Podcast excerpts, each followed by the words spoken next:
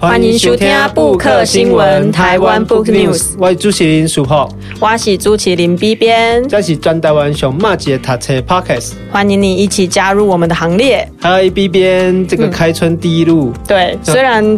观众听到的时候已经距离过年有点久了，没错，但是呢，过年都在做什么？过年都在赶文章，哦、稿债很多。可是有稿债就表示蛮爱读册啊。嘿呀、啊，蛮爱读册。爱读一寡物件，再我都写物件。嘿，不对。啊，你讲我爱读小说。小说咯，进前较用的时阵，定定爱读。啊，即满若较无用的，读较少。哦，啊，日本的呢？日本的哦，进前有读过一寡爱情的小说，爱情的小说对对啦。对哦，我读过一寡人，有的人是较介意村上春树啦，嘿，啊，一个人就较介意吉本巴娜娜。嗯，文青的小说。对啊，不过吼，我过年才会使甲你甲你推荐一个，唔知你有看过无？嗯，就讲你有看过听过一个作家作名叫做远藤周作。哇，我没听过，那可能是一个世代的差异。一个年会顶头，可能有人会知影，因为他写了蛮多重要的作品。嗯嗯。哦，那比如说比较有名的，可能是有一个叫深河《深河》哦，《深河》（Deep River），然后另外一个叫《沉默》。嗯。哦，那其实都是他蛮重要的两篇长篇作品，而且尤其是《沉默》后来被改编成电影。阿姨写下下。伊咧写小新闻，跟你讲，不过又来台湾拍片哦。对对对对，你唔知吗？我唔知呢。哦，他在台湾的很多那个海岸啊，台东的海岸哦取景哦。哦，听讲是咱家的人工较小，不是因为咱家较水 哦，嘛是有水啦，哈，就有符合他要的那个场景。嗯哦啊，但是那个故事其实那个沉默的电影。哦，其实拍的，因为小说跟电影我都看过了。嗯嗯，当然你讲修出来，当然像较详细嘛。嗯，哦，电影是看具体，那画面也会比较清楚。嗯，哦，但是那个电影拍的基基本上没有离原作差太远。哦，我蛮推荐大家去看哦，安，那是怕廖北拜哦，怕廖北拜。嗯，哦，尤其是其实我那时候在看这个电影的时候，有一点点小疑问啊。嗯，哦，就是说这个那时候一直不懂，说为什么里面的传教士哈，最后竟然会成为这个。幕府大人的家臣，哎、欸，外国的传教士变成幕府大人的家臣，对啊，为了刚刚说过疑怪啦，嗯、因为那时候德川幕府对于这个宗教有他的禁制嘛，嗯嗯，嗯，他一些这个不希望带给东西信稿嘛，哈，甚至要你去脚去踩这个耶稣或圣母玛利亚的这个圣像，嗯啊，这个为什么最后变成这个传教士好像哦跟这个成为了跟日本人一样成为幕府的家臣？我那时候心里有点小小的疑问，安怎也变呢？对哦、为什么他会？他有什么目的？对，所以今天其实哈，我在看这本书的时候，其实有一点点解决了，或者是解除了我的疑问。好，安尼就是因为咱今天要介绍的这本册。对哦，好，这本书叫做《公司与幕府》，啊，是左岸出版的哦。那因为这是一本翻译书，那我们今天呢是特别请到呃这本书的审定还有导读的老师，也就是现在中研院台湾史研究所的副研究员郑维中老师来到现场来给我们介绍这本书。嘿，那老师你好，嗯，哎，你们好。那老师可不可以来跟我们介绍一下？哎，这本书为什么有办法解答刚刚世博看那个《沉默》这出电影的时候的这个疑问？那这本书大概在描写怎样的内容？哎，这个主要这本书就是讲的就是荷兰东印度公司跟那个德川幕府之间的关系啦。好，哎，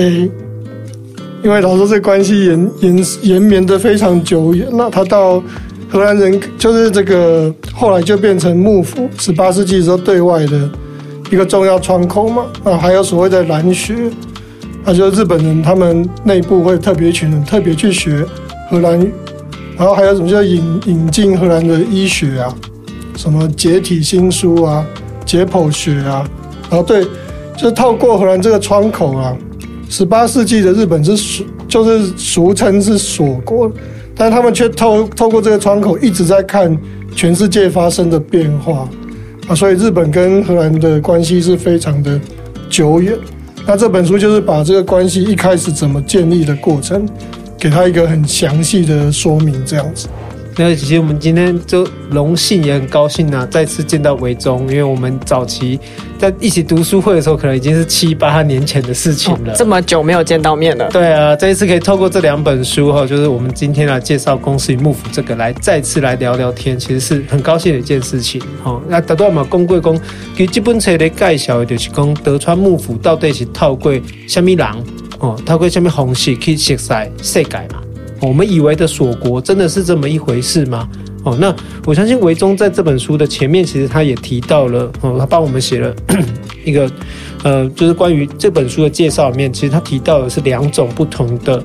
解读历史的观点跟解读历史的方法。哦，那我觉得比较有趣的是，到底真的这个世界的发展是一种方式吗？哦，还是说有两种、三种不同的方式？我觉得这边可以跟维中，也请维中跟我们分享一下，就是说我们以前也看那个《枪炮、细菌与钢铁》嘛，哦，那里面就写到，像这个西方对于东方世界，哦，应该说西方对于南美洲，哦，是这个摧枯拉朽的一个方式，嗯，好像就征服了世界一般，嗯，哦，那但是然后公司幕府里面，好，好像就不是这样子呢。好像就有一些不同的脉络跟发展啊。维州要不要跟我们也来谈谈看，说到底我们要怎么去理解这个东西方的撞击？哎，这个也是相当久远的事情了哈，因为那个，哎，到现在还在那个嘛，中国那边也还在吵什么，那叫什么百年耻辱吗？什么一八四零年鸦片战争之后就很痛苦，等等等等，然后之后就会民族复兴了什么什么。那这个就是十九世纪的它的一个历史叙述的一个书写方式啊，那个时候就很多东西混在一起啊，达尔文主义啊啊，这个什么这个民族国家啊，然后那时候国家大就人口多，这样子就就要去侵夺别的国家等等。那那当然这一套的那个这个历史叙述的说法，现在都会有不一样的看法了嘛。那比如说，他们就是很喜欢讲美洲这个这个哥伦布发现美洲这件事情，现在也不太就是认定说这个发现美洲是一件，呃，怎么讲很光荣的事情，因为他对那个美洲原住民也造成很大的损害。但十九世纪来说，就是这个所谓这个列二十世纪初期都列强的时代嘛，但是两次大战以后，各个殖民地独立又成立联合国。那现在当然就是看看这个世界人类的发展，没有办法用这个角度去去看待。那实际上，如果去细致的看的话，你也不能把十九世纪的经验一直推到就是过去几千年来人类历史经验里面。像十六、十七世纪就有一个很不一样的时代。那当然，这本书就会比较清楚的去说明这个东亚海域当时发展的情况。那这跟那个后来的。这个很一般很、很习惯的这种什么这个列强的侵侵略啊，然后这个弱小民族的翻身啊，然后这个社会达尔文主义，这个叫什么优胜劣败呀、然后这个物竞天择啊，啊，像这种种族主义的说法是很很不一样，啊，这些都是这个。二十世纪大概八零年代以后，整个全球的这个历史学界都早就已经有，就是不再用以往的这一套说法了。那这本书大概算是一个很好的一个，就是这个新的这个历史发展的结晶，很值得大家去注意。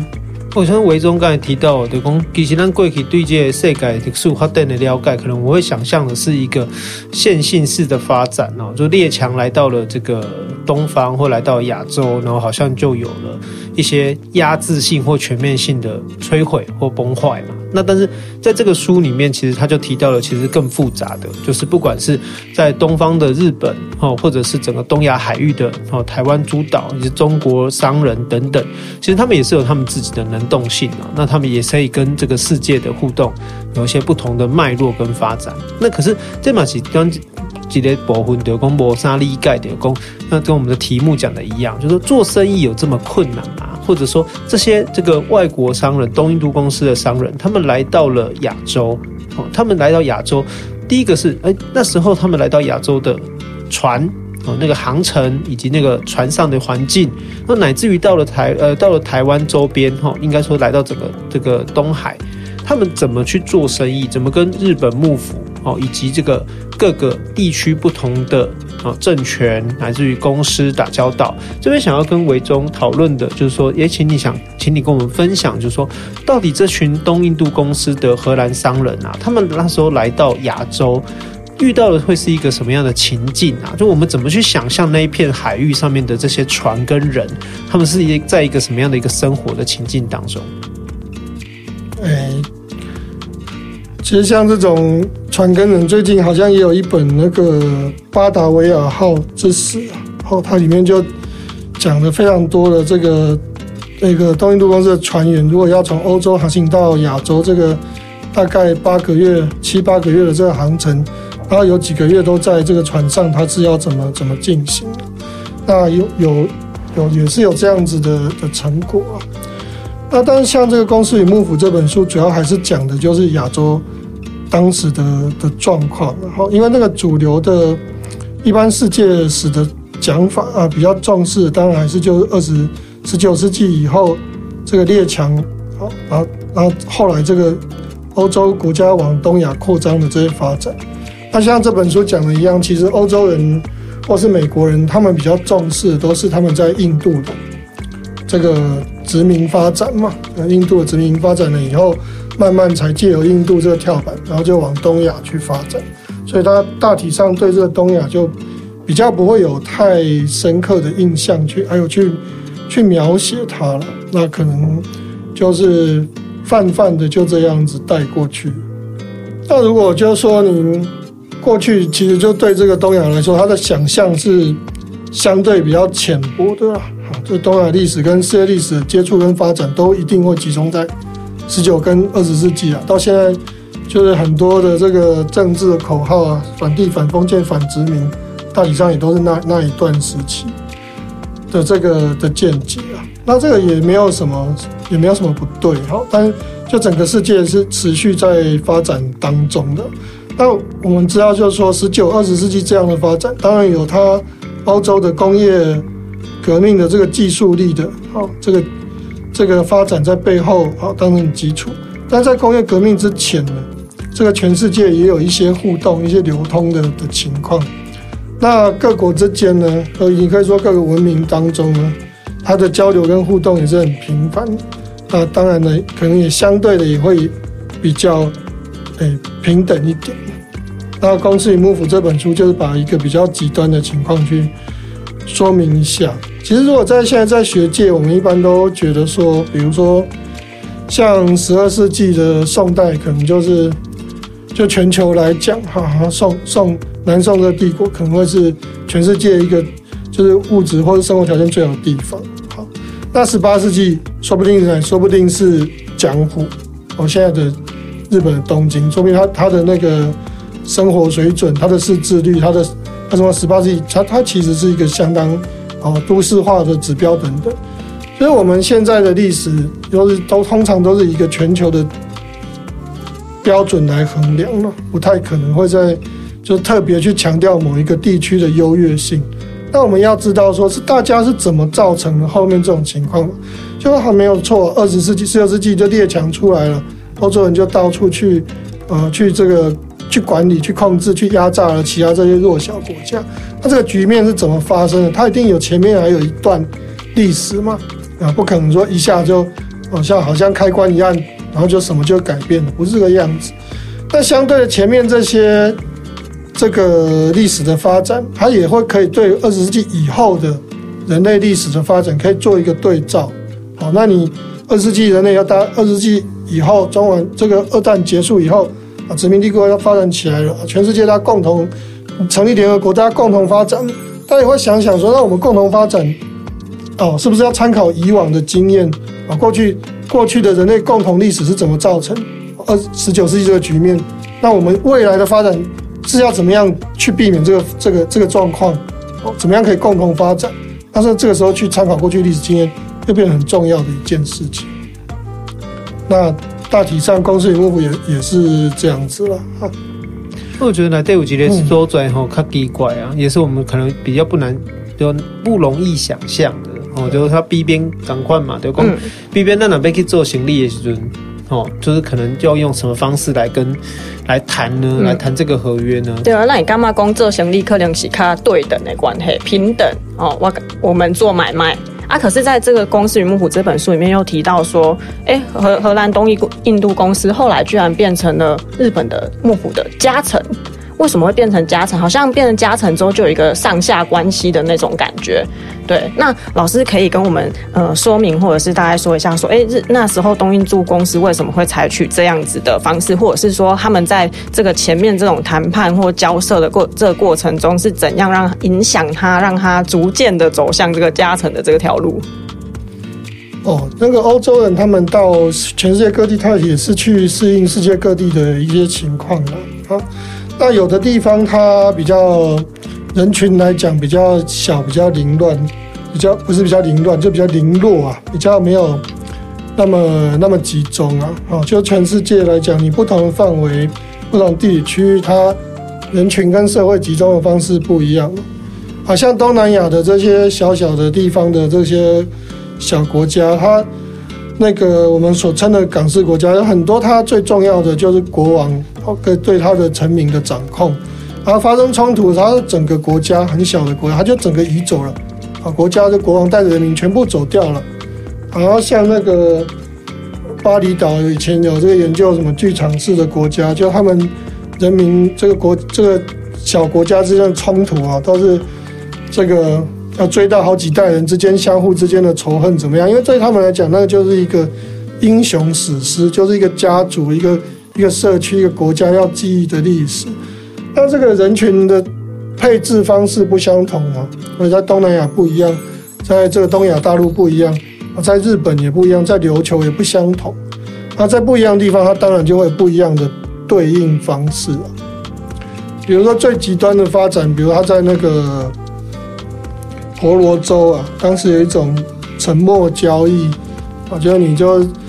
这带着你的你的这个可能原住民需要的用品啊，布啊、油盐啊、油什么的，然后你就到这个他们可能会出现的地方啊，沙滩上还是什么，放在那里敲锣打鼓离开，然后隔半天他们就把他们的货品啊放在那里啊，你看看是不是等值，愿不愿意交易，愿意就拿走，拿走，那对方也在你看不到他的时候，可能他也会把你东西拿走。就最极端的方式，当然就是都不要见面这种，按照你的习惯去形成的交易嘛。那当然有另外一个极端，就是完全政治化的，像中国的情况嘛。他说朝贡，你来就是朝贡啊，你就是来，比如我新皇帝一上任，你就各方来送个贺礼啊，你送贺礼，我送个回礼给你。所以在名义上来说，根本没有交易的存在，只有送礼而已。那当然这实质上的交易就是发生了嘛。那在这这这两种极端当中呢，有各式各样的情况，你都要去想办法去去适应它的。但是就对欧洲人来讲呢，那当然这个就是从这个欧洲自己各国的发展，因为他们欧洲都是小国家，他们都会发展一套就是这个保障。交易的办法就从威尼斯开始，哈，威尼斯，然后跟欧洲其北面其他国家，他们西班牙、葡萄牙，他们之间要怎么做外交协调，去谈一个规范，在这个规范下面，大家可以做生意。那在亚洲国家之间呢，相互之间的规范并不像欧洲国家这个样子，所以他来的时候，他的想象当然是觉得说，诶，我们在欧洲就这么办呢，那我们在亚洲是不是也这么办？然后就去尝试，尝试以后当然结果都未必尽如人意啊。那在这个日本的情况就是非常有趣的情况，就是日本它正好在一个战国结束啊，那诸这个天下开始统一啊。我们常说战国三雄织田信长、丰臣秀吉，接下来是德川家康啊。那日本就是一群。武士们之间相互竞逐，最后的那个权力的最高点。那之前德川家其实并不是武士们最大的头头，之前是丰臣，在这在之前是织田嘛。那那之在这之前呢，其实日本是一个没有人控制的情况。那只要你占领了口岸的这些领主们，他们就会得到外国的资源，然后跟外国交易就得到利益，然后得到新的技术等等。那随着日本的这个国的日本国统一的发展，当然呢，就是成为日本国的权力顶端的这些人，他们会想要控制啊这些国外输入进来的新技术还有利润，然后这样才不会危及他这个政权的稳定。那比如说这个织田丰臣，其实他们合作对象是葡萄牙人跟西班牙，因为他们是先来的嘛。那幕府呢，就是本来德川家本来只是就是个小兄弟，他当然没有办法去跟这个丰臣家抢说跟外国人接触了这个特权，但是相对的嘛，其实荷兰人他们到东亚海域也比西班牙葡萄牙人慢了大概五十年有啊。那他是一个后来的，后来就被先来的挡在外面，所以他为了要跟日本做贸易，他也要去找日本。的这些小兄弟，所以他们正好跟德川就一拍即合。没想到德川家后来就真的变成这个日本的这个权力最上位的这个掌权者。那随着这个过程当中，西班牙葡萄牙人也会被踢出去啊，换这个荷兰人就这就是掌控这个跟整个日本交易的这个管道。所以其实就是他。日本内部有一个权力交换的过程，那也正好就搭就跟这个东亚海域这个这个欧洲人进入的过程，正好是一个相对应的状况。那大体上，欧洲人是不可能要求东亚的国家，如果他有就是有个广土重民的区域的话，他不可能要求他按照欧洲的当时的这个这个国家之间的外交规则来进行订立这个。贸易活动的基准，那他只有就是去适应东亚这些大国它内部的政治状况。那在这个复杂的变化的结果，也就是后来的这个公司与幕府的情况，双方都满意了。嘿，那你幕府就控制了对外的所有的知识情报交流跟利这个这个交易嘛。那同样的荷兰人他也是低头，他不传教，好，那他也不，啊，他所有的知识这个。所有的接触就跟这个幕府委托的一群人进行啊，不会有不会有幕府所不希望的这些东西呢，去影响日本。其实啊，早期有一部电影讲过日本说过，叫做《魔界转生》啊，哦，那他讲的，他把这个天草四郎魔就好像描写的像这个妖怪一样，然后就污染了日本的这个神圣净土啊。啊，因为日本后来有神道教的发展，那魔界转生其实他讲的就是天主教，就是天主教的在这个哎日本西部的这些小地方的传教呢，那他们有很大的影响力。那在这个战国统一之前，它的影响力很大。但是天主教就是它是一个一神教，那艺术一神教的问题是它不一定会承认世俗的权利，但是在日本的这个。武士之间争夺这个最高权力的过程当中，他们是也不能容忍任何人去挑战这最高的权利嘛。我们这这些人抢来抢去，抢到最高权利，你突然丢进一个天主教来说你不承认，这怎么可以？那最后形成的这个权力平衡结果，就是公司与幕府达成的这个这个权力平衡。所以，为中头我讲的讲，其实要做生意的，一定要有放弃一寡物件。嗯，哎，两双方要有点妥协的那种感觉。对啊，因为我在书里面就看到说，一开始以为是说把荷兰国王拿出来跟这个幕府来谈判，好像会有一个效果，要平起平坐的那种感觉。但是后来发现，真的那个海洋的距离实在太遥远了，就是很难让幕府这边去相信说，这群人真的代表着遥远的荷兰国王。来谈判吗？哦，所以最后好像反而去修正了他的方向哦，就是他放弃了在宗教这块，然后在政治这一块，他转而就是这个 business 还 business 啊，哈，就是认真的做生意这样。嗯，生意归生意。对，然后成为了就是在这个日本幕府统治下的认真做生意的一群荷兰商人。而这里面也是有一个我刚刚觉得触笔的所在，就是说，哎，他们不只成为了这个商人，他们的在这个航海贸易当中的很多行为也开始受到了日本幕府的限制。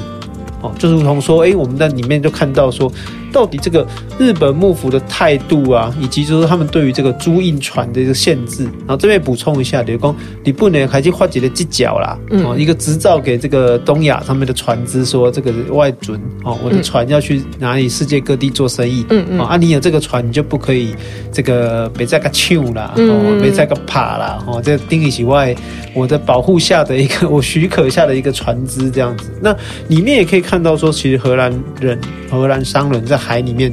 海上就遇到了一个很矛盾的一个状况，嗯，因为他一毛竞争啊，哦，造型力矛对丘啊，哦啊对丘一直嘛不是讲跟你喝喝来喝去啊，嗯、大家船上也都是有枪有炮啊，嗯，啊，政治过程当中，很反而好像看到说，哎，荷兰人就开始进入这个东亚秩序，哦，也可以说是日本幕府统治下的秩序。我想维中可不可以跟我们解释一下，到底我们怎么去理解那个租印船哦，以及就是说幕府对于这个那时候东亚的贸易的这个态度。啊，到底对荷兰人有是有帮助的，还是有限制的？哦，那这个方面到底对荷兰人在台湾、在亚洲的发展，哦，是有什么产生什么样的影响？哎，那个其实那个幕府应该这么讲啊，就荷兰人他们跟幕府会搭上线，最后变成幕府让他专门经营日本的贸易，就是是一件运气很好的事情。好，他们本来荷兰人是。怎么讲？是资金就是严重的不足嘛？好，因为在欧洲来讲，我们都知道这个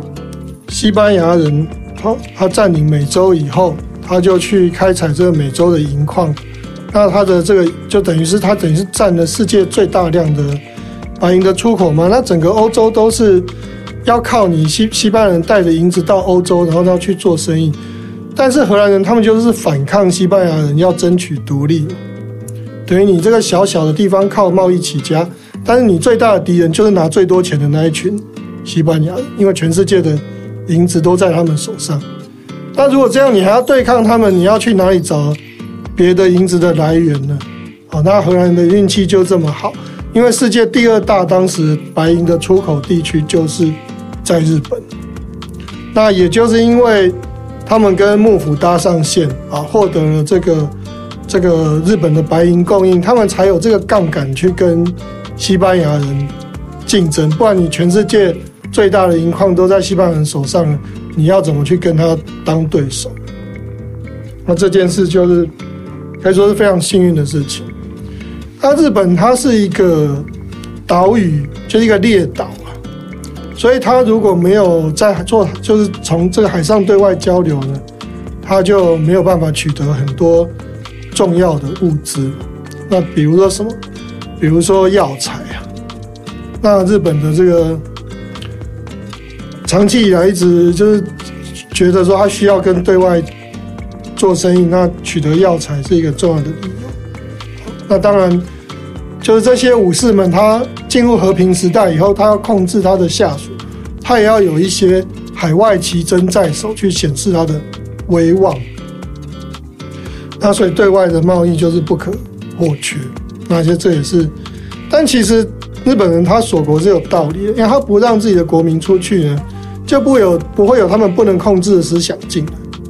也不会不能控制技术进。好，那这些东西都让幕府的人自己先去钻研，钻研以后再决定要不要给日本人使用，这样就好了。那日本人为什么怕？因为日本战国经过那么多年，自己人打来打去，如果你不把这个。如果你还有这些不稳定因素的话，是不是有可能再推回去那个战国时代呢？好，所以其实日本锁国有它很充分的理由。我可以用刚今日去用这短短的时间来讲这个一段吼咧。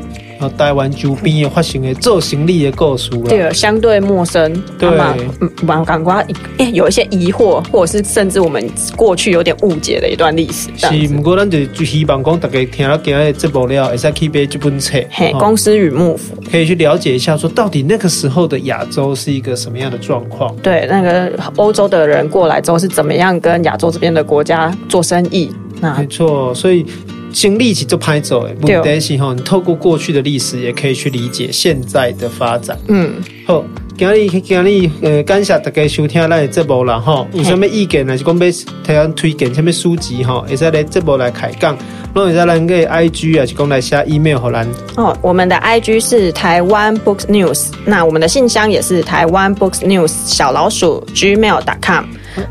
啊，那今日多谢维中吼，啊，林刚这个来开节目跟人开讲吼，谢谢你的收听，我们下周再见，下次见，拜拜。本节目由 Readmoo 读墨电子书、KK 书与布克新闻台湾 Book News 联合制播。